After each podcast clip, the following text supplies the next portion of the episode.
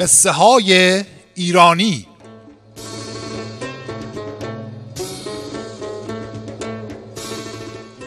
قصه های ایرانی پادکستی است که توسط کتابخانه مهر تولید می شود قصه ای که می شنوید از کتاب مسلابات بوده که بازنویسی و تلخیص کتاب های مجمع الامثال و جامع التمثیل اثر محمد علی حبل رودی است و احسان الله شکراللهی آن را بازنویسی و خلاصه کرده است.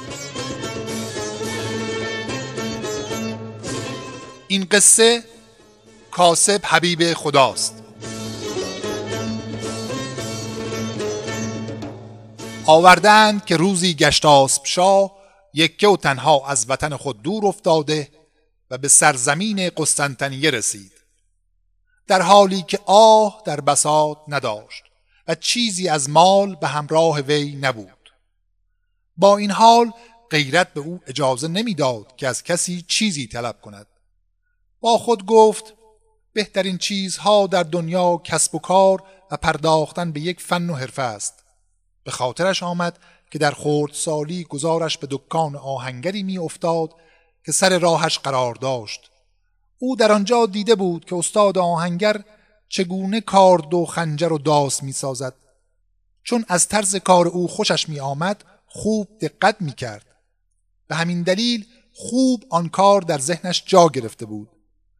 بنابراین نزد گروه آهنگران رفت و گفت من از این شغل آگاهم و صنعت شما را می‌دانم.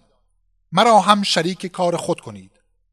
آنها قبول کردند و گشت آسب شاه شب و روز آنجا کار کرد تا هزینه سفرش را به دست آورد و بعد با عزت و احترام به وطن خود بازگشت و بر تخت پادشاهی خود نشست.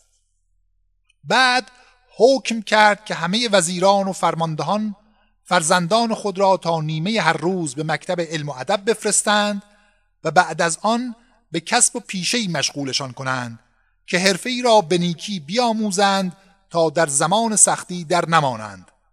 به این ترتیب کسب و کار در میان ایرانیان رونق و احترام یافت و در سرتاسر ایران منتشر شد. همه پیامبران هم هر یک به شغل و حرفه‌ای مسلط و استاد بودند و هیچ پیامبری را سراغ ندادند که پیشه‌ای نداند و این خود بهترین دلیل بر ارزش و اهمیت حرفه و فن است. پس ای عزیز این وصیت را محترم شمار و آموختن کسب و کار را ننگ مدار و علم و هنر و کسب آموز که گفتند کاسب حبیب خداست و گردش امور زندگی و نظم و نظام هر کشور بر مدار کسب و کار است و حلالترین درآمدها از محل کسب و کار به دست می آید به هنر کوش زان که در عالم قیمت او راست کو هنر دارد. و بزرگان گفتند حرفه گنجی است که مخفی است.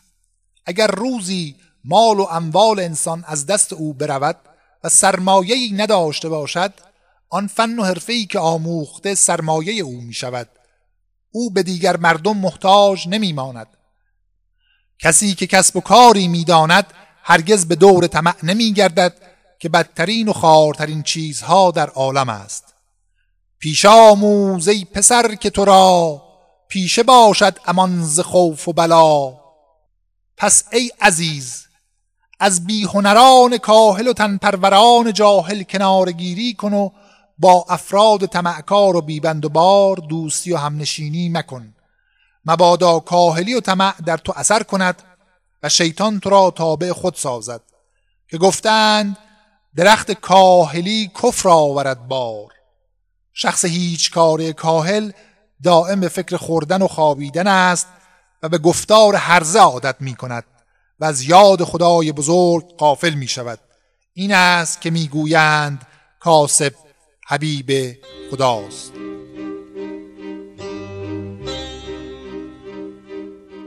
این قصه نیز به پایان رسید. مجمع الامثال کهنترین مجموعه بزرگ مسئله فارسی است که آن را یک دانشمند ایرانی اهل فیروزکو به نام حبل رودی در سال 1049 هجری در گلکنده هندوستان گردآوری کرده است. این کتاب گرانبها که بیش از دو هزار مسئله فارسی را در بر دارد به اشاره شیخ الاسلام محمد خاتون وزیر ایرانی تبار محمد قطب شاه تعلیف کردید. پنج سال پس از آنکه حبل رودی موفق به تعلیف این اثر شد مصمم گردید که برای برخی امثال تمثیلی را بیاورد و ریشه تاریخی یا داستانی آنها را ذکر نماید. حاصل این تلاش کتابی شد با عنوان جام و تمثیل که بارها به صورت سنگی سربی و عکسی چاپ شده است.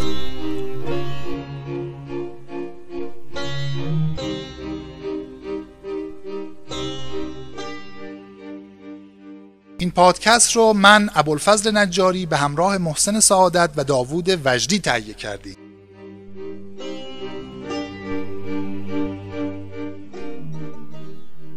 اگر به قصه های ایرانی و ضرب المثل های فارسی علاقمند هستید می‌تونید این پادکست رو بر روی پادکست خانهایی مانند شنوتو، کست‌باکس، اسپاتیفای، گوگل پادکست با جستجوی نام پادکست کتابخانه مهر پیدا کنید.